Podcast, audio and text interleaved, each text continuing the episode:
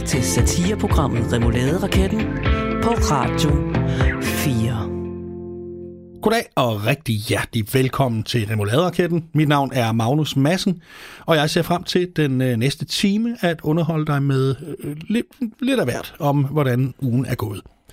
Med mig har jeg som altid tekniker og medvært Dennis Jensen. Kan du sige hej, Dennis? Hej, Magnus. Hej, Dennis. Går det godt? Det gør det. Hvorfor har du ikke bukser på? Der er varmt. Ja, sådan kan det gå her i øh, oktober, november ja. stykker. Ja. Øh, ja, kære lytter, vi øh, er i den situation, at vi har måttet indse for nylig, at vi kan ikke gøre øh, nyhederne lige nu sjovere, end, end det bare er at læse dem, som, som de er alle vores politiske øh, vanvidsting, alle de...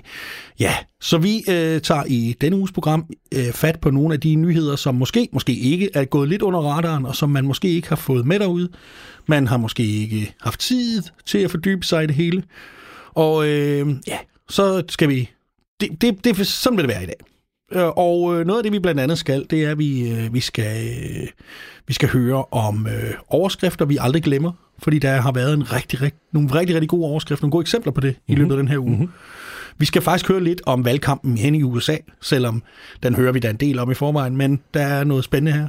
Så skal vi høre om Ellen Trane Nørby, der har fået en trøstepræmie, efter hun ikke blev, øh, blev øh, hvad hedder det, øh, næstformand ja. i, i, i Venstre. Det glæder jeg mig til at høre. Ja, så skal vi høre noget om, desværre, øh, verdens absolut bedste sportsmand nogensinde, der desværre, øh, ja, utak af verdens løn. Det vender vi tilbage til. Vi skal have lidt øh, musik, og øh, ja, det er sådan i det store hele. Vi skal møde vores øh, ven, nye ven Jonas, og vi skal møde vores gamle ven Torben, der er dyreråber. Mm-hmm. Og øh, ja, det er, lidt, det er lidt det, vi skal øh, i gang med. Men inden vi skal noget som helst af det, der skal vi i gang med et nyt segment, som vi har valgt at kalde Så gik der tid med det. Ja, for kære lytter, hvis du har det ligesom mig på nogen måde, så øh, det kan, jeg kan kun tale for mig selv, men øh, da nedlukningen 11. marts øh, på grund af coronaen, den var en realitet, så var jeg pludselig, altså, jeg var, det var jeg lige så ked af som alle andre, men jeg så også muligheder i det. Det første, jeg tænkte, var, yes! Fordi nu skulle jeg endelig sætte mig ned og læse den der, læse det der stak af bøger, jeg havde. Mm skulle nok egentlig også skrive den roman, jeg har inde i hovedet. Den store samtidsroman. Den store, virkelig vigtige roman, som skal ændre alle læsers liv, men også mit navn økonomisk. Mm-hmm. Øh, endelig, endelig kommer der folk hjem til mig, hvor jeg sidder på køkkenbordet og kigger ud i luften, og indser, hvor stort geni er. Jeg skulle også have skrevet alle de der sange, som er vigtige, som får rocken tilbage på verdenskortet, mm. og udgivet dem. Og jeg skulle endelig have lært italiensk via lydbånd. Jeg skulle simpelthen, der var så mange ting, jeg skulle nå så mange fede muligheder, der pludselig bare, fordi alt den tid, al den tid, vi kunne alligevel ikke komme ud, alle weekender var pludselig ledige, alle hverdage. Vi skulle bare sidde hjemme. Ja. ja. Det, det blev anderledes. Ja. Og jeg kan forstå, det er blevet for, for nogen. Øh, andre også. Ja. Altså for mig personligt kan jeg sige, at jeg, øh, jeg for eksempel øh, er begyndt at følge en australsk øh, YouTube-kanal om ostemageri. Øh, han hedder Gavin Webber, eller Gavin Webber. Og han starter, udover at han bruger meget tid på at snakke om ost, på meget australsk, så bruger han, øh, alle, alle, alle programmer åbner han med sætningen, Gadai Cardnats. Og allerede der vil jeg sige, under normale omstændigheder, der havde jeg nok tænkt, at han skulle lige have en flad for at være så frisk. Men ellers så går det simpelthen ud på, at han hjemme i sit køkken øh, laver ost, og det er en proces, der tager meget lang tid, så det er meget forskelligt filmet, meget forskellig kvalitet. Nogle gange har han husket mikrofon, andre gange er det bare kameras mikrofon. Og så kan han jo så lave der en, en, en emmentaler, øh, som kun er, hvad, det ved jeg ikke, 600 gange dyrere end den absolut dyreste emmentaler, man kan forestille sig. Til gengæld tager det nogle år, hvor han så skal have den liggende hjem, og gudske tak lov, bliver der jo så lige præcis nok til, at fire mennesker kan smage i lille hjørne. Det er det hele værd. Ja, det er nemlig. Og det er sådan noget, det ved jeg ikke, kan jeg lytte om. Det er også noget, I kender fra jer selv, men det er sådan noget, jeg pludselig har opfundet en, en, en løjerlig interesse i. Ja. Og der kan jeg da fortælle, øh, Dennis, ved du, hvorfor Emmentaler er så stor? Det er jo det er den største ost, man overhovedet producerer. Ved du, hvorfor Emmentaler er så store? Nej. Nej, men det er det der, fordi det er oprindeligt fra, fra, øh, fra Schweiz. Øh, M er en flod, og Tal er tysk og betyder dal. Øh, Emmental. Øh, og... Øh, Og oprindeligt så er det, det er fra Schweiz, og for 200 år siden, der havde det schweiziske øh, skattesystem, det var ind, øh, lavet på den måde, at, man, øh, at det var per ting, og ikke per kilo, eller per... Det var per ting, man beskattede. Så derfor så lavede man ostene så store som muligt, så det kun var én gang, man skulle betale skat af. Og se, det er jo noget af den fremragende viden, man kan få af at følge sådan en ostemager YouTube-kanal fra, øh, fra Australien. Ja. Og det store spørgsmål er så, Magnus, så begyndt at lave ost selv? Nej. og det har jeg da. Det har da ved Gud heller ikke tænkt mig, men jeg synes, det, det er bare blevet sådan lidt... Det, det, er så, det er så romanen, der ryger der. Den Ja. får jeg så ikke skrevet. Nej. Fordi det er så... Ja, Du er stadig nå det. Ja men vi- han, nu skal han til i gang med mozzarella også. Ja, okay. Jeg kan godt se det. Jamen, det er det. Man må have sine prioriteter. Ja, det, ja, det synes jeg. Ja. Hvad med, hvad med, har, du, hvad, har du, Dennis, opdaget nogle ting, du er begyndt at kaste over, som du ikke havde forventet? Ja, altså vi blev jo alle sammen sendt hjem, som, som sagt, den 11. marts. Og øh, jeg, øh, jeg er en, en glad øh, køkkenmand. Jeg kan godt lide at lave mad. Ja. Så jeg fik øh, lynhurtigt en utrolig dyr hobby. Og øh, fordi jeg så og ja, gennemførte stort set øh, YouTube for mad, Ja. Øh, så fik jeg indkøbt et, et væld af køkkenmaskiner til alle mulige forkromede formål. Øh, en thermoblitz og en ønskebrød, en, kæmpe sous maskine osv. osv. Ja. Ja. Men nu er vi jo tilbage på arbejde. Nå, Så nu har jeg et kælderrum fyldt med maskiner for en, ja. en, en 600-800.000, der bare står dernede og, og samler støv. ja. Og jeg tænker, jeg er ikke den eneste, der, har- der, der fik den Det- det tror jeg bestemt. latterligt dyre hobby. Hvad? Der har været en masse friværdi, der skulle omsættes til nogle Det, maskiner. det, det vil jeg da skyde på. Har du, har, du, har du brugt nogle af dem? Ja, ja, ja, ja. Jeg har sous en bøf. Okay. Den blev ikke lige så god, som den bare steger den. Nå, nej, fint. Nej, men Så- til gengæld var det en dyr maskine. Jo, jo. Ja, men der kan man så, der kan man så lige... Men du har sådan en thermomixer nu. Den har jeg aldrig brugt. Hmm. Men det er vigtigt at have. Ja. Fordi tænk nu, hvis man skulle thermomixe noget. Jamen, jeg havde hørt, det var så smart, fordi man kunne bare putte alle ingredienserne til en banæssauce, noget, jeg trykke på en knap og Ja. vende, vende ryggen til. Og vupti, så havde den lavet en banæssauce for en. Og det vil jeg jo sige, også efter coronaen, hvis man kunne få den tid tilbage, man bruger på at lave bernæs traditionelt, Ja. Så vil jeg personligt, jeg spiser meget bernæs, så vil jeg på et år have i hvert fald et minut mere. Det er lige præcis det. Det er lige præcis det. Ja. At alle de maskiner, de har på ingen måde gjort mit liv lettere, fordi jeg fik også en rygskade, da jeg skulle bære dem alle sammen ned i kælderen, da jeg skulle tilbage på arbejde igen, Ja, fordi jeg har ikke så- stort køkken. Nej. Så det, Så det. jeg, jeg vandt ikke noget, men jeg gennemførte YouTube.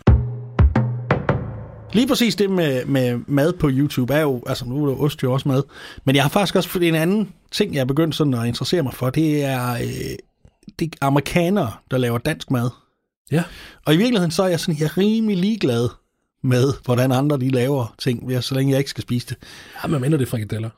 Ja, fordi der kan jeg virkelig sidde og råbe af, af YouTube, at for ind i helvede, de skide amerikaner, du har ikke rørt, du har ikke rørt farsen sej først, din. Hvad er der galt med dig? Hvorfor kan, kan du ikke tænke? Skal man da lære dig alting? For, hvor, og så lære dig at spise med kniv og gaffel. Ja. Og nej, it's not a patty. Og nej, det er ikke a Swedish meatball. Og nej, det er ikke, nu hold op, det, og nej, det er ikke frikadelle. Til sidste E skal udtales. Nu kommer nu ind i kampen, mand. Ja. Har du ikke Google Translate derovre? Det er sådan nogle, nogle, nogle Nej, retter. det er ikke sådan, man laver lever på steg. Nej, det, Hold op. det er det Stop. ikke. Det er det simpelthen ikke. Og det, ja, men det, det er jeg også begyndt at bruge en del tid på. Og så øh, vil jeg faktisk Altså sige, på at råbe fjernsynet. hold op, jeg råber det fjernsyn. Ja. Og det er jo så sangene, der ryger der. Det, det får jeg så ikke. Det får jeg så ikke gjort. Am, råber du så rytmisk af fjernsynet? Nej, jeg sidder egentlig bare foran det fjernsyn alt den tid, hvor jeg kunne have lavet noget fedt. Faktisk så vil jeg sige, at jeg sidder der så meget, at jeg har bemærket, at der er en bogreol under mit øh, fjernsyn. Og øh, der, øh, alle bøgerne er helt op til kanten, undtagen en. Der er lige sådan et hul, og jeg har siddet og kigget og kigget og kigget, og kære lytter, måske kender du det her fra dig selv, man får lige øje på sådan noget, så tænker man, uh, det bliver godt. Jeg kan se lige præcis det lille fordybning, der er over den. Det passer lige med sådan et AA-batteri. Og jeg har siddet mange gange og tænkt, hvis jeg lige kunne, jeg kan bare tage et ud af fjernbetjening, hvis jeg så kan kaste det, sådan, så det ikke drejer rundt i luften, men, men flyver fuldstændig vandret hen, så vil det passe lige ind i det hul. Og jeg tror, inden den her coronanedlukning er over, der har jeg været hen og prøve, og I ved, først batteridækslag, og så slå, øh, slå ned i hånden, for at få batteri ud, og så sat det i. Og den, den, øh, den glæde, der vil gennemstrømme min krop, når jeg finder ud af, at det AA-batteri passer perfekt ind i det der hul, Ja. den er helt vanvittig. Altså den er, du rammer. Ja, bare, bare, bare gå hen og gøre det. Der, der vil jeg blive så glad. Okay. Jeg kunne også godt finde på at købe 200 batterier og sidde og prøve at kaste dem. Bare, det kunne jeg godt. Ja. Hvad, hvad, hvad, koster, hvad koster 1000 batterier? AA-batterier. 8 kroner. Sådan. Ja. Så bare sidde en hel aften. Det kunne jeg godt finde på. Og så bare sidde sådan en lørdag aften, hvor man normalt ville have været til en, ud at spise, og så til en koncert, og så sammen med venner eller et eller andet.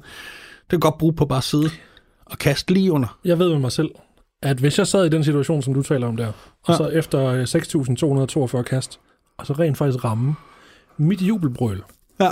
det, det vil være højere end det samlede danske jubelbrøl, øh, da, da John Faxe Jensen han scorede i EM-finalen i 92. Ja, Jamen, det, det, det, Mit jubelbrøl i min lille lejlighed, det vil faktisk øh, det, det, vil, det vil være sådan en tegneserie ting. Det vil få vinduerne til at falde ud og taget til at lette. det, jeg kan kun erklære mig enig. Og det er også, øh, altså... Men det er, jo, det er jo simpelthen den her slags vanvid, corona har, har Det- gjort mod os. Det er, at vi nu går op. Jeg er også nødt til at sige, bare lige for, at man ikke skal tro, at det hele handler om mad. Jeg er også begyndt at følge øh, Petrona Mercedes Formel 1-holdet Mercedes øh, YouTube-kanal.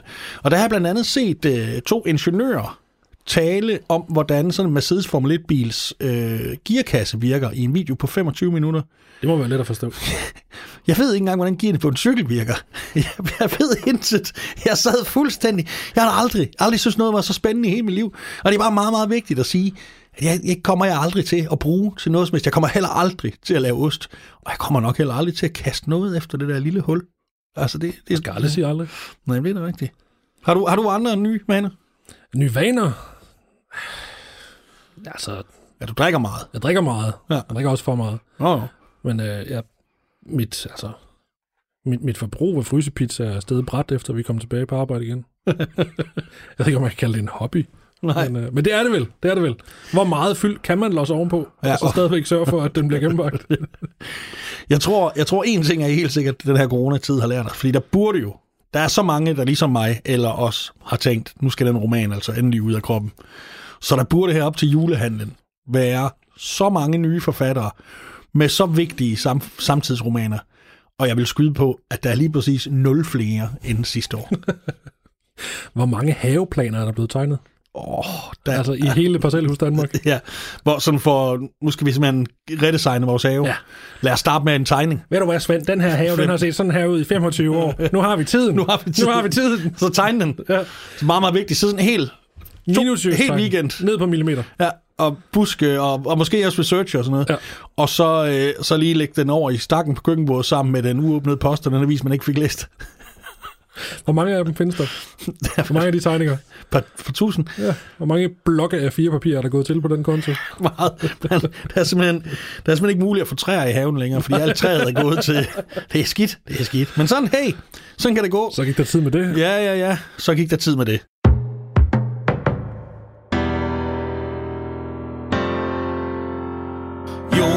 Så det hårde liv.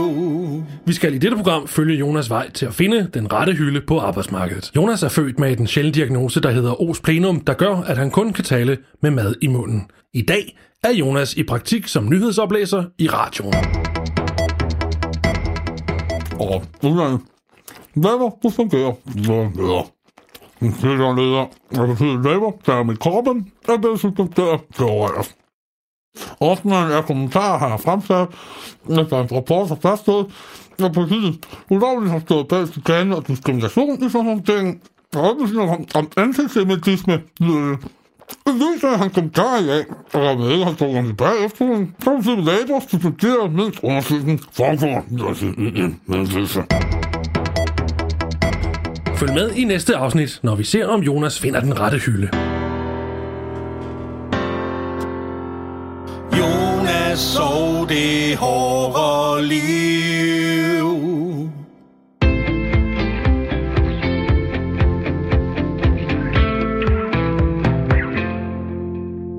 Du lytter stadigvæk til uh, Remouladeraketten på Radio 4. Jeg er din vært, Magnus Madsen, og med mig er tekniker og medvært Dennis Jensen.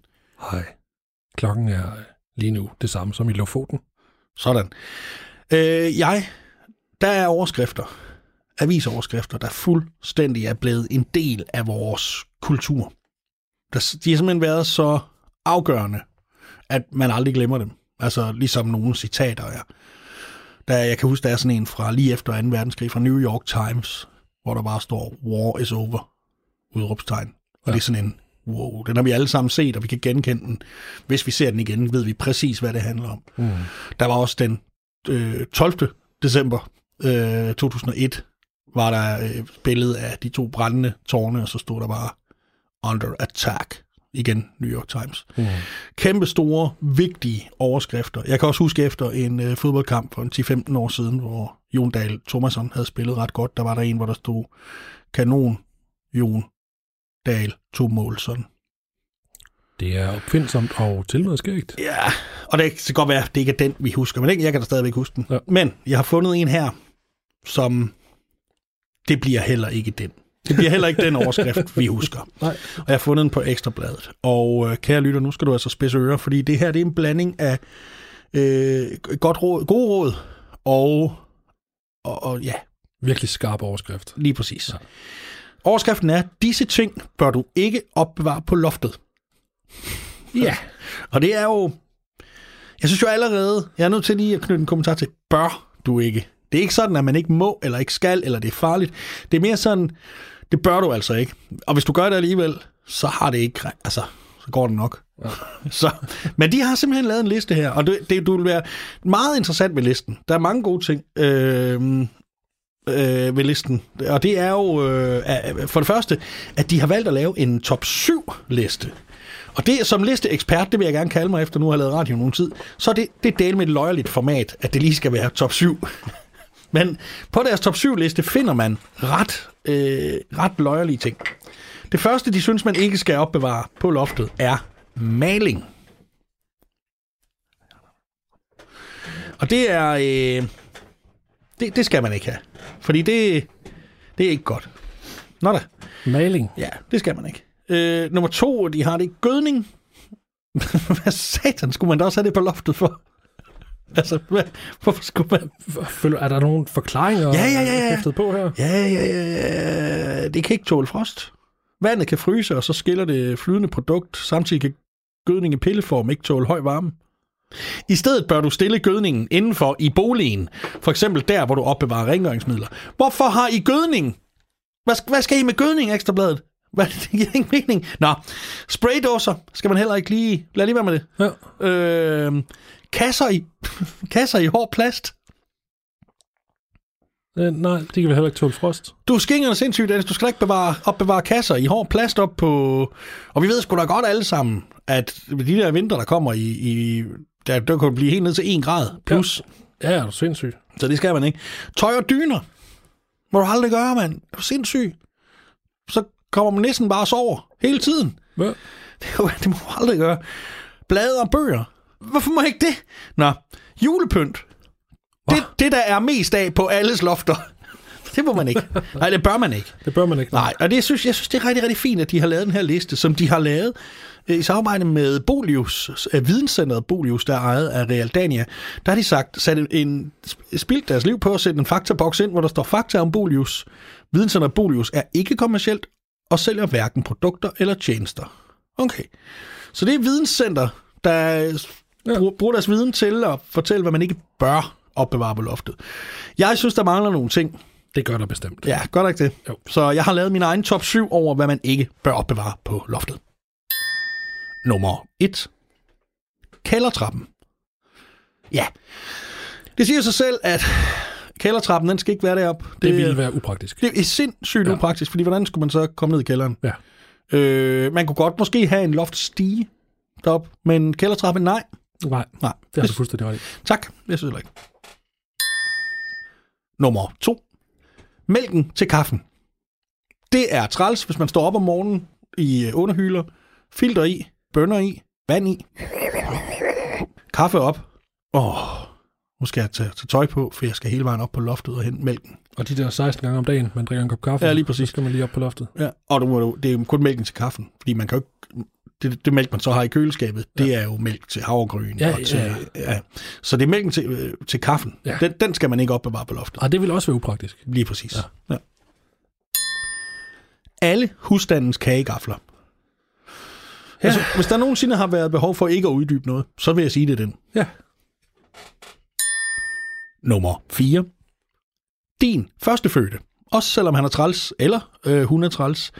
Det går ikke. Du kan ikke bare sætte ham, hende derop. Øh, det, kan du, det kan du godt lade være med. Og her vil jeg sige, at vi er slet ikke under bør længere. Nej. Nej, det må du ikke. Nej, det må du ikke. Det må du simpelthen ikke. Det skal du ikke. Det er ikke pænt. Nej. Nej, det er det ikke. Nummer 5. Et bål. Og det er, fordi øh, der er en vis brandfar øh, forbundet med, det ved jeg ikke, om du er klar over, kan lytte. Der er en vis brandfar forbundet med øh, et bål. Ja, igen er en meget stor uddybning af det måske overflødig. Nummer 6. Alle finder Jakobs vidigheder. Slet ikke opbevarer alle finder Jakobs vidigheder i en hård plastkasse med en dyne i. Det ville være dobbelt dumt. Ja, nemlig. Og det sidste, nummer 7. Rosinen i pølseenden. Nummer 7. Ting, du ikke bør opbevare på loftet. Anne Frank.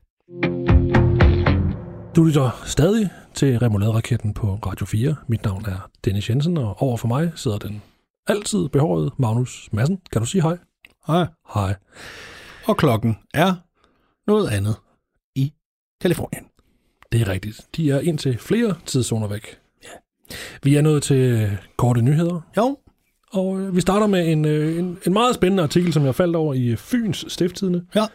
Det er den øh, 33-årige Ronny Frederiksen fra Snave, som mener, at der er trick på spil. Åh oh, nej. Ja. Ronny for pokker. Ronny for Det er pokker. godt, vi har dig. Ja, Ronny. Ronny har en øh, rød Polo 9N. Det Ja. er åbenbart en eftertragtet model, kan jeg forstå på det hele. Det var sandt. Ja, okay.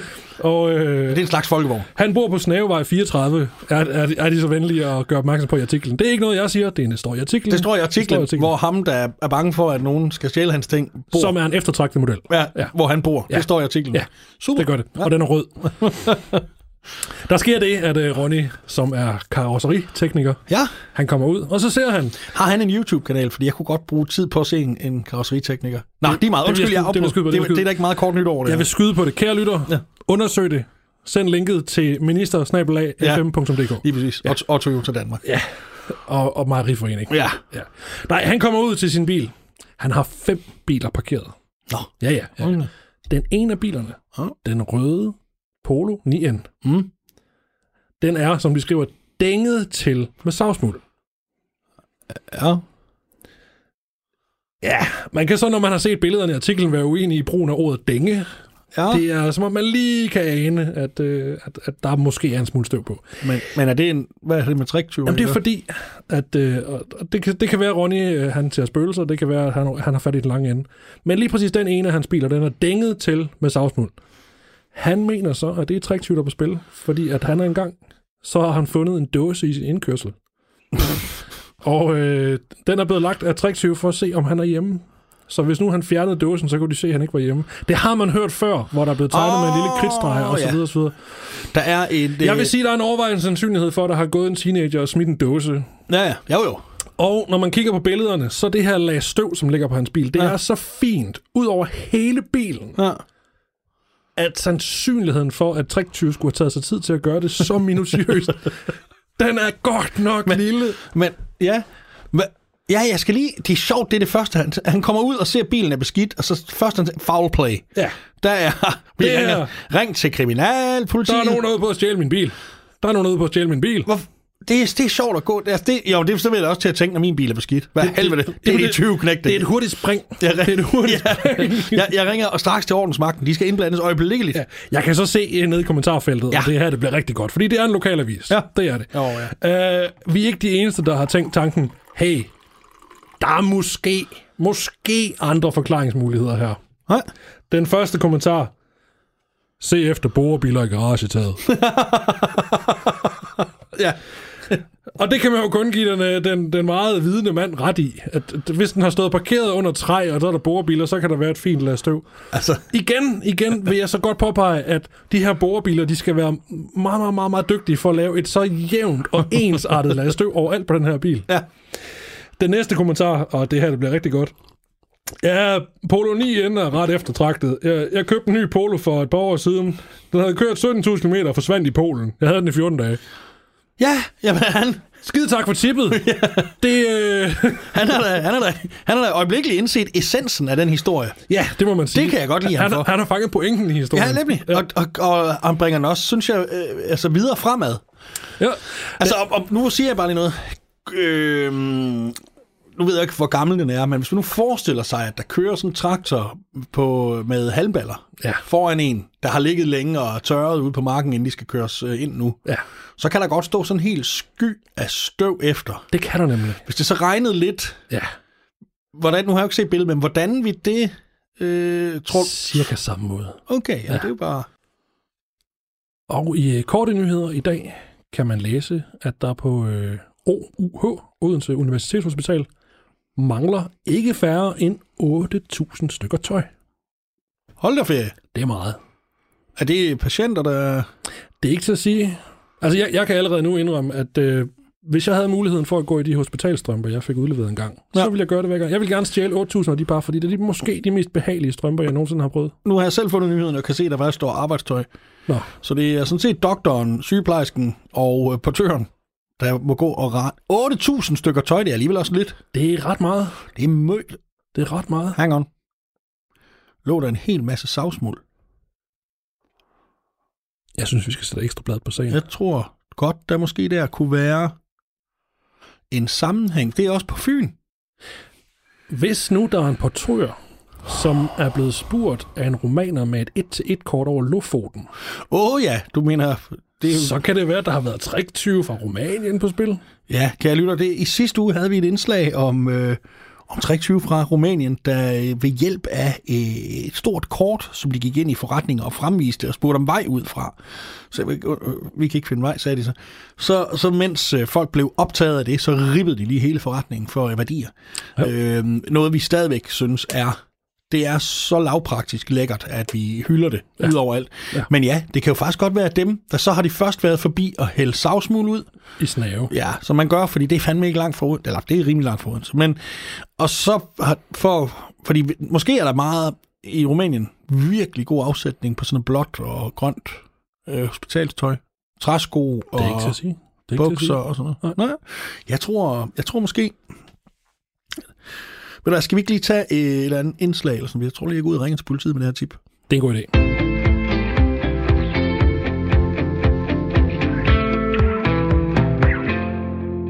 Lige siden den navnkundige Dr. Weltersbach Oberhausen alt for tidligt omkom i en tragisk og absolut undgåelig girafulykke, har den gennemsnitlige navngivende Torben rejst rundt, som nu den sidste i sit fag. Torben er ikke hestevisker, Torben er dyreråber. Vi møder ham her i Berlins zoologiske have, hvor kæmpepandaen Meng Meng er løbet ind i nogle uforudsete problemer. Uh, Meng Meng er Berlin Zoos største attraktion og er af stor national og diplomatisk betydning for Tyskland. Ja, uh, det er sandt. Uh, Vi har kontaktet Torben. Han forsikrede os om, at han med sin ekspertise kunne hjælpe, nu hvor dyrlæger og uh, tilrejsende kinesere ikke har kunnet finde ud af, hvad får Meng Meng til at hænge sådan med mulen. Ja. Og jeg kan se, at uh, Torben nu nærmer sig den store bjørn. Ja, så, øh, så kommer du her, plus Hans.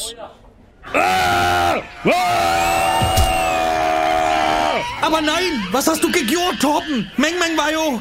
Ja, plusbjørnen det er sgu ikke sådan helt frisk. Was? Hun var helt frisk, blot lidt deprimeret, og nu? Ja, det, det, det var nu ikke det indtryk, jeg fik. Øh, Det, det, det blev 8.000. 8000 euro? Er du sindssyg? Ja, lad, lad os bare sige øh, kroner. Kontant. Was? 8.000 kroner, du har hørt mig. Okay. Der er væltet en skorsten. Er det rigtigt? Ja, Hvorhen? på Aarhus Havn. Det stormede åbenbart så meget, selvom det egentlig ikke rigtig stormede særlig meget, Ja. at øh, en, en 100 meter høj skorsten på Aarhus Havn, den er simpelthen væltet. Altså, jeg vil ikke øh, lyve. Jeg har bemærket det, fordi øh, igen, i dag sidder vi jo øh, på Aarhus Havn, og ikke øh, hvor vi normalt sender fra, nemlig fra øh, Radio 4. Så jeg har da bemærket, at der pludselig lå en øh, 100 meter høj skorsten ned over vejen. Ja, den var så 100 meter lang nu. Øhm, og, Den ligger sådan skråt ud i vandet, og er stadigvæk i et stykke, og det ser ret flot ud på Ja, billedet. det gør det faktisk. Ja. Men hvor, hvordan kan sådan en... Det er bare, fordi jeg går tit tur der. Hvordan kan sådan en lige vælte? Der er noget, der må være gået i stykker. Ja, okay. Men det, ja. det, er, er det, sådan noget, det må være noget professor eller noget. Vi har selvfølgelig også... Vi har jo ingeniørskolen meget tæt på. Det har, Og, de øh, ligger faktisk også på Aarhus ja. Det gør det nemlig. Ja. Men det, jeg tænker mere, det er, kan man skrive det ind som en årsvidighed, så du ved, hvorfor oceaner øh, en bildør med i, på safari, Ja, så kan de rulle vinduet op, når, når de øh, bliver sure. Ja. Hvorfor bliver de begravet med, med røven opad? Det er på blander udenom, din idiot. Eller hvad, hvordan, jeg kan ikke huske dem. Ja. Øh, hvorfor, øh, hvorfor en oceansk blondine altid skakternede bukser på? Ja, eller... Fordi hun har dam i møllen. For tiden er der jo øh, valgkamp hen i USA, hvor den amerikanske præsident Donald Trump, han skal se, om han kan blive genvalgt. Og alt det her ved du godt, kære lytter, fordi medierne er ved at flyde over af det, og det er meget, meget, meget, meget snart. Men øh, der er sket noget forfærdeligt, som også skete under sidste valgkamp. Og øh, det har øh, CIA og de i øvrigt 17 andre efterretningstjenester, USA har. Prøv lige at tale om ikke at stole på naboen. Nå, de har, de, har op, øh, de har opdaget, at der er to fremmede magter, der har blandet sig i den igangværende øh, valgkamp. Ikke igen. Jo, og det drejer sig om Rusland og Iran. To lande, hvor USA aldrig har blandet sig i noget. Aldrig nogensinde været blandet i noget der. Men, men ja, øh, ifølge CIA, så øh, har... Øh, og efterretningschefen over. Altså, de har en øverste chef. Selvfølgelig har de det for hele de der 17, og så chefer hele vejen ned til. Og så dem, der så render skal finde ud af ting. Der er der så ikke så meget løn tilbage til sikkert. Men vi kan her på Remoulade-raketten nu øh, faktisk bekræfte, at ja, øh, de har skaffet sig viden om øh, de amerikanske vælgere. Og det, det er det, de mener, de har gjort. Øh, det siger de derovre. Ja. De, har, de har sat sig ned, så de fundet ud af, hvad er der med de amerikanske vælgere? og så virkelig tiltuske sig viden. Og vi kan bekræfte, det er fuldstændig rigtigt, øh, det kan vi sige herfra, fordi her fra Remoulade-raketten har vi også fået adgang til den viden, de har, de har fået her. Og jeg, øh, det drejer sig om fem sådan, uh, key elements, sort of key elements about the American voter, ja. som øh, de har fundet ud af her. Og, øh, og jeg kan læse dem op her nu, men kan jeg lytte, tage lige hovedtelefoner på, så det bliver mellem, mellem os. Ikke? Fordi øh, det første er, at øh, de har fundet ud af, at the American voter øh, indtager flere kalorier, end de forbrænder. Og øh, så har de også fundet ud af, at the American voter ikke har ødelagt deres gode hjerner med for meget skolegang. Og de har fundet ud af, at the American voter øh, tror sådan helt 100% overbevist, tror på alt, der ellers umiddelbart lyder rimelig usandsynligt, og deler den tro med alle, der vil lytte, plus alle, der ikke vil. Og så har de fundet ud af, at The American Voter har en helt, helt unik evne til at hade voldsomt. Virkelig hade på et meget, meget, meget tyndt grundlag, uden på nogen måde at kunne se sin egen rolle eller sammenhæng i, i det her. Og så sidst, men ikke mindst, så har de fundet ud af, og det er så her, jeg synes, det bliver skræmmende. Øh, men måske er det ikke så skræmmende, hvis man bor der. Men rigtig mange af American voters øh, kunne godt finde på at gå ind på en øh, skole, og så bare begynde at skyde helt vildt omkring sig. Det var sådan ligesom bare for, bare for at passe ind. Ja. Ellen Trane Nørby. Hun tabte sidste år valget om at blive næstformand i Venstre til Inger Støjberg.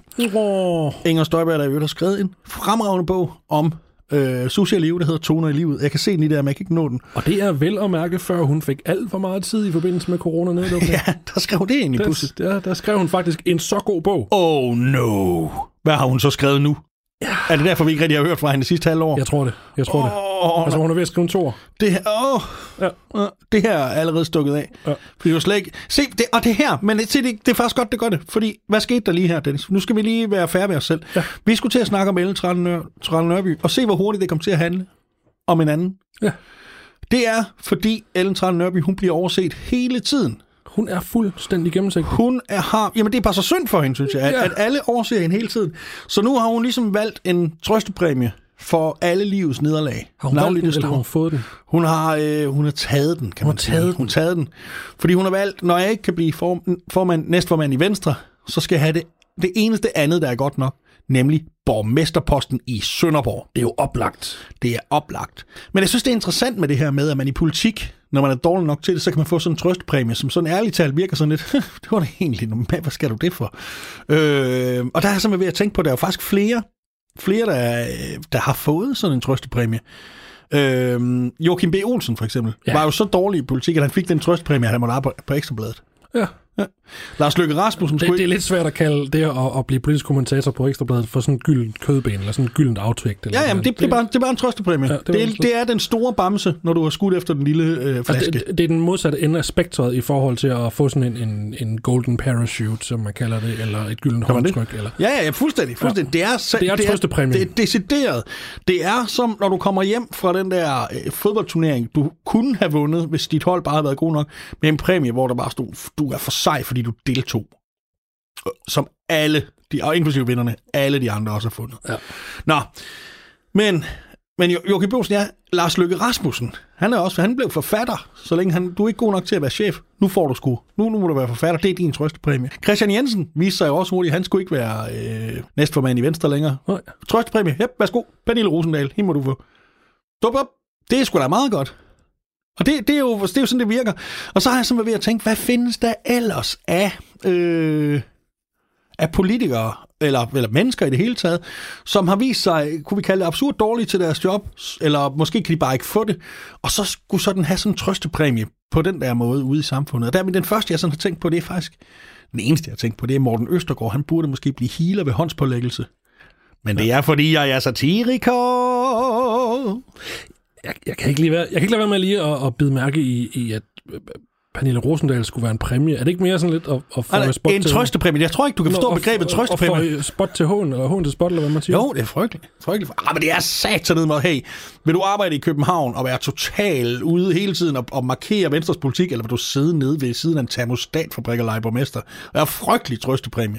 Ja. Og frygteligste nogensinde. Så ja. bo der, det går hvis de får mig. Men, nej, men jeg tænker bare, det, det, jeg synes, det er, det er interessant. Jeg, jeg tænker, oh, ja. ved, du, ved, du, ved du, om der kunne være en god trøstepræmie, når hun bliver fyret? Ja. Øh, Trine Bremsen, hun skal fandme være hemmelig agent. For det vil hun være god til. Ellers kan man blive sanger igen. Åh, nej, nej, det er. Stine. Det er, en anden, det er Stine. Ja. Jeppe Kofod, når han bliver han kunne blive gymnasielærer. Ja, Spejleder. ja, Det kan ikke gå galt. nej. Hvad med Frank Jensen? Jamen, det, jeg synes egentlig, han har bevist, without a shadow of doubt, at han ikke kan noget. Så, Han har været overborgmester ja. så i, kan, ret mange år efterhånden. kan man blive underborgmester. kan man, jamen, skal han ikke bare tilbage og være bingo-vært? Måske er han så heldig, fordi det var Morten Østergaard jo. Da Morten Østergaard-sagen, den sprang i luften lige op i hans face, og han mistede sit formandskab, og han skulle vel også hjem og forklare konen, shit, hvad har jeg dog lavet, og det blev pinligt og ydmyget, kastet ud på alle. Der var lynhurtigt, der var hjælpen jo nær det, det der blev hans redning. Jeg tror, den, den redningsplanke, der gjorde, at han i de svære, svære timer ikke begyndte at gøre skade på sig selv. Nemlig AGF, der kom ud og sagde, du, du, du kan stadigvæk være såkaldt AGF-ambassadør her. Det medfører ikke noget, men, men vi har ikke fyret dig. Og det, det tænker jeg måske man, kan... får man et årskort? Jeg tror ikke. Jeg tror, jeg tror, han selv skal stå for 12. manden. Jeg, jeg tænker måske, Frank Jensen, han kunne få sådan et eller andet til noget OB ishockey eller sådan noget. Så kunne han sådan være... Ja. Måske kunne han være ham, der står med den der dum, dum, dum, dum, med trummen til. Eller, eller han kunne udvide det med, at han kunne stå måske med en saxofon. Ja. Jamen hermed en opfordring til Socialdemokratiets top. Saxofon til ishockeykampe mellem OB og Frederikshavn, hvor han kun spiller den der Baker Street.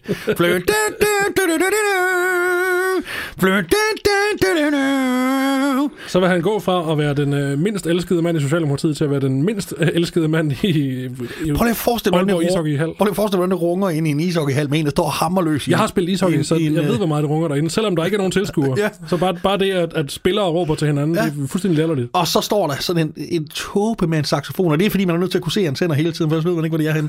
Og spiller Baker Street af alle ting. Jeg, jeg, jeg synes, det er en god idé. Ja. Øhm, Morten Messerschmidt, han kan godt blive leder af noget børneteater. Så jeg synes, han har et godt tag på, på... For det første, han virker sådan spralsk på den der måde. For det første, han er god til børn. Ja. Han er god til at snakke med dem og, og forstå dem og forstå deres behov og problemer. Ja. Og så han er altid glad og i godt humør. Det er han. Og så tror jeg tror lige præcis, han slår mig som typen, der er sådan meget åben over for lidt anderledes kultur. Ja. Uh, en lidt skæv kultur. Men ja, Elle Tranen Nørby, hun bliver måske, måske ikke, Sønderborgs næste borgmester. Hvorved hun jo altså også bliver den første borgmester i Danmark, der aldrig har blinket med øjnene. Kære lytter, du lytter stadig til Remoulade-raketten på Radio 4. Jeg er din vært, Magnus Madsen, og med mig er, som altid, tekniker og medvært Dennis Jensen. Et sted i verden er klokken noget andet end her, hvor vi er. Kultur er sådan et ord, der er svært at forklare. Det er næsten noget, man føler. Vi kan ikke, man kan prøve at fraskrive sig det ved, man kan påstå, at man ikke er rundet af en kultur, man kan alt muligt, men det kan man ikke vide. I så fald Fordi, man. ja, det vil jeg skyde på. Ja. Eller, eller ved ikke bedre i hvert fald. Ja. Fordi det kultur ligger bare. Og øh, i al kultur, der er der jo ting som sprog, som mad, som alt muligt andet, som hænger sammen, årstiderne skiften, alt muligt. Sådan som tingene nogle gange er, det kan man ikke løbe fra. Og en af de vigtigste ting i dansk kultur er jo selvfølgelig, at alle, alle der får et eller andet job, hvor det vil være relevant, at de bliver nævnt, øh, i medierne, de er øjeblikkeligt udråbt til at være verdens bedste nogensinde. Ja. Vi har således haft verdens absolut bedste tennisspiller, Caroline Wozniak. Det har vi. Vi har haft verdens bedste, tror jeg, vi har verdens bedste trommeslager, Lars Ulrik Det har fra vi. Metallica. Det har vi. Verdens bedste filmfotograf, Michael Salmon. Ja. Og så har vi jo altså haft, haft desværre, med streg under haft, verdens absolut bedste racerkører nogensinde ever De sidste I historien. år. de sidste Toppen af listen. hvert år. Hvert år. hvert år. Og det drejer sig selvfølgelig om Kevin Magnussen, danske Kevin Magnussen, der ved det, på det amerikanske Formel 1-hold, Haas, som der hvor jeg kommer fra, er måden, man udtaler noget helt andet på, mm-hmm. øh, har, har fejret triumf efter triumf. Der har været nogle løb, hvor han endda har gennemført mere end frem til første sving, inden bilen gik i stykker, eller han selv kørte galt. Der har faktisk været et løb, hvor at, øh, de andre kører ikke har været rasende på ham. Det er der, ja. Ja, i hvert fald et. Ja, og så har der været et løb, hvor det er måske det største uheld, der er sket i Formel 1 i mange år. Og han var centrum af det. Og det, var faktisk, og det vil jeg gerne give, det var faktisk på imponerende vis ikke hans skyld. Nej. Selvom han var lige i midten af det. Men det er så også det ene af de uheld, han er indblandet i, som ikke er hans skyld. Ja, Det ved jeg faktisk ikke. Men Men, han, men, men, men. men én ting, Verdens bedste. lige præcis. En ting er helt sikkert. Verdens bedste. Slå op på enhver nyhedsside. Og, men han er, som, den, som den- sagt, Dansk nyhedsside. ja, ja, ja, som sagt, afskediget. Han er blevet fyret. Han blev Han gået er gået. ja, Som han selv siger, det er ingen skam at gå, når man er smidt ud. på gråt papir. Han skal ikke på dårlig mysost. Nej, Han skal, øh, han, han skal ikke, han skal ikke længere. pakke sine sydfrugter. Ja. At, og det, det siger jo lidt om, hvor ondskabsfuld den der sportsverden er. Vi har i en anden kører i feltet, der hedder Lewis Hamilton. Han, øh, han har for nylig... Øh, han, han er på toppen nu. Han har mange år at gøre det bedre i nu, men han har for nylig tankeret Michael Schumachers rekord for at have vundet øh, 91 løb i Formel 1 i sin karriere, og han har altså mange år til at udbygge den. Men, men han er, det er nu ham og Michael Schumacher sammen, der har den rekord. Michael Schumacher kommer ikke til at køre mere. Og, øh, og så har vi, øh, han er også klart på vej mod sit syvende verdensmesterskab, som også er en tangering af verdensrekorden. Ja, den, den er på Nej, 6 den, den, den, er, den er på syv nu. Syv- Undskyld, syv nu. han er på vej mod sit 8. Ja, jeg skulle lige så Ja, sige, han at er på vej mod sit 8. tangerede rekorden sidste Nemlig, gang. ja. nemlig. Så det, det to af de absolut sværeste rekorder at slå nogensinde. Plus han har fastest lap på cirka alle racerbaner på verden. Hvordan, et, hvordan sådan en branche som Formel 1 kan finde på at vælge ham foran Kevin Mag- danske Kevin Magnussen. De er blinde. De, de er døve og har ingen lugtesans, Nej. og, og føle det kan de i hvert fald heller ikke. Overhovedet ikke, overhovedet ikke. Jeg synes simpelthen, det er så trist. Jeg synes bare, det er... Ja, det er holdt væk om igen. Altså, det er, det er fuldstændig... Øh, jeg synes det er simpelthen, det er så synd. Ja, Og, og jeg kan ikke... Jeg kan ikke der må være en, en dybere liggende grund til, at man ikke vælger den, som åbenlyst er den bedste. og hvad fanden gør vi nu her hjemme i Danmark? Fordi det er jo det, der er problemet. Ja. Det er jo, at vi har jo brug for herhjemme nogen at hylde. Nogen, vi kan påstå, er verdens bedste. Fordi ellers så har vi ingen kultur herhjemme. Fordi kultur er... Det er sådan i dansk... Det er sådan, jeg har forstået det nu. Det er det et spørgsmål om at være den bedste til ja. noget. Det er derfor, alle festivaler er den eneste, der kan det, den eneste, der kan det. Det er derfor, alle byer er det eneste sted, hvor det kan det, og så videre. Og det er derfor, alle, der stikker næsen lidt frem, er verdens bedste. Plus det selvfølgelig har den indbygget bonus, at vi så kan give dem sådan en over snotten, når de ikke formår det. I virkeligheden har jeg jo ondt af Kevin Magnussen, fordi han har aldrig påstået at være verdens bedste. Det er bare alle andre, der har det herhjemme. Ja. Ved du hvad, Dennis? Nej. Jeg synes, det er mangefacetteret, og det er, øh, det er trist. Ja, vi sidder jo her på havnen med Nordeuropas største containerhavn i verdens mindste storby. Ja. I verdens 14. bedste by at leve i. Ja. I med verdens næst gladeste befolkning. Ja. Så, Der er øh, nummer et på Ja. Forbes liste over startup-lande. Ja, i Ease of Doing Business Ja. listen. Der er år hele, efter år. ved du hvad? Øh, øh, Tottenham, en af verdens ældste fodboldklubber, har i mange år, er i mange år blevet kaldt Danskerklubben. Det Hele tiden, hele tiden, så er det... Fra landet med Fra dengang verdens bedste målmand. Med Det de bedste speedway-kører. Jeg synes, det er sådan en pussy ting. Jeg får simpelthen lyst til bare at bryde ud i sang.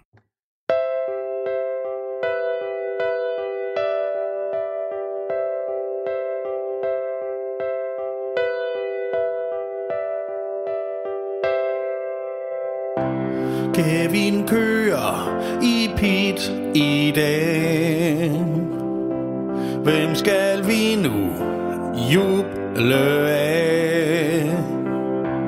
Hvem skal vise, vi kan slås? At de allerbedste nok er os.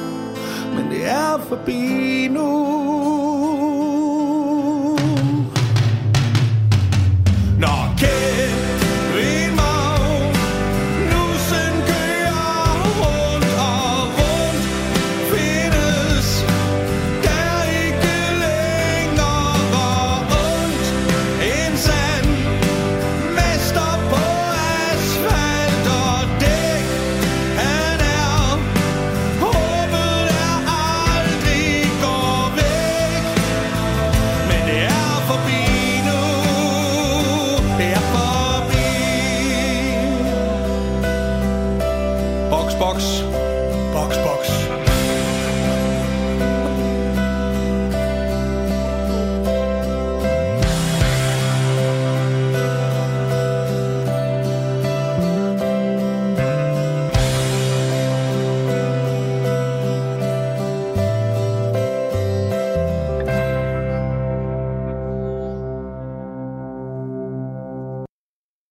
David Beckham, han er kommet i modvind. Åh oh, nej, hvad nu? på Instagram. Åh oh, nej. Jo. Øhm, hans kone, øh, Victoria Beckham, øh, kvinden, der jo øvrigt kun kan ses forfra. Hun kan simpelthen ikke ses fra siden. Nej. Kvinden, der jo kan få øh, fire måltider ud af én pastaskrue. Hun har lagt et billede på Instagram, hvor David Beckham... David Beckham... Har du nogensinde lagt mærke til, at han, han har sådan en helt David Beckham. fisle stemme? Bip, bip, bip. Yeah, I just want to score. I just want to score for, for England. Og så-. Og så blev den sådan lidt mindre øh, fiskel, da han kom til USA. Jeg tror faktisk, at han har været på en eller anden sprogskole. Sådan, øh, øh, oh, my name is David Beckham, I'm from... Og han begynder at sige soccer i stedet for fodbold. Anyways, det var ikke det, vi snakker om. Dennis, du skal da... Men, men hans accent, den blev kun endnu kraftigere. Oj, oh, ja. det er Beckham. The problem with you lot, yeah, is that you fucking down there. Yeah, yeah, you want to buy some clobber off me wife. Nå, men hun har lagt et billede på Instagram af David Beckham, der kysser deres barn. Og? Problemet er, at nogen skriver så inde på Instagram, det er Ekstrabladet, der fortæller det her, at, øh, Ja, det er helt ærligt. Nu har jeg tabt alt for dig. Du skal da ikke sidde og kysse din datter. Er, er det Ekstrablad, der skriver det? Nej, nej, nej. Det er, det er brugere på Instagram, som har... Øh, ikke den årsag en holdning til... Jeg ved ikke, de synes at seksualisere det, at man kysser sit barn på munden. Det skal vi i hvert fald ikke, det skal vi i hvert fald ikke have her. Du skal da ikke rende her og vise kærlighed. Det er det samme som sex. Og jeg synes faktisk, det, det, jeg synes, det er sådan lidt, øh, lidt, lidt skør måde at, at se verden på. Ja. Men jeg synes også, det efterlader to spørgsmål. Nemlig et, hvor må han så kysse hinanden? Ja. Fødderne, det, må, det, er, ikke- det er sådan noget, det er Jesus. Ja. Det er forbeholdt der. Ja. Øh, I disse coronasider. Albuen. Albuen, nej, Nej, nej, nej, fordi nej. den bruger vi til at give hånd Der med. både hoster vi ind i og Ja. giver hånd med. Ja. Det du heller ikke. Hånden, nej, det er mere sådan, noget, man gør med dronningen. Ja, og, og den har været alle mulige steder. ja det har den. Navnlig eneste. Ja. Øh, oven på hovedet. Ja. Hvad nu, hvis hun har hat på? Ja. det er måske det er meget dumt. ja. På maven må han kø- lave. Du ved, jeg kan ikke lave den lige nu. På, øh, på maveskinnet af hende, må han det? Det, det kommer an på, om du øh, præsenterer det med en lummer tone. Jamen, det er rigtigt. Det, det lyder helt forfærdeligt. kyssede han hende på maven. Nej, det, jamen, det kan jeg godt Men, høre. det, ja. Nej, det, det gider vi ikke. Øh, det var, Men, men kan alt ikke det, hvis du tager den brille på? Jo, men det kan det nemlig. Men, men hvorfor, hvorfor går folk rundt med den brille på? Det, det, er, det synes jeg er lidt mærkeligt. Ja. Ja. Men det, det er kun det ene spørgsmål. Ja. Ja. Fordi det andet, og det jeg har ikke svaret, det, det andet spørgsmål er, hvem må han så kysse på munden? For vi kan da ikke seriøst sidde der og mene, at han skal kysse. Det sure spektakel.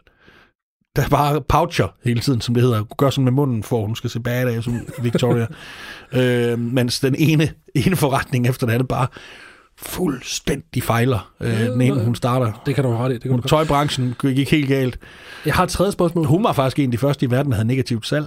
Ved du det? Negativt salg. Ja. Altså hun, hun, hvad hun, Nå, kære lytter. hun får varer. Nej, kære lytter. Ja, ja. Det jeg går for mig, at du er ikke alle, ved, hvad negativt salg er, men det er noget meget, meget sjældent.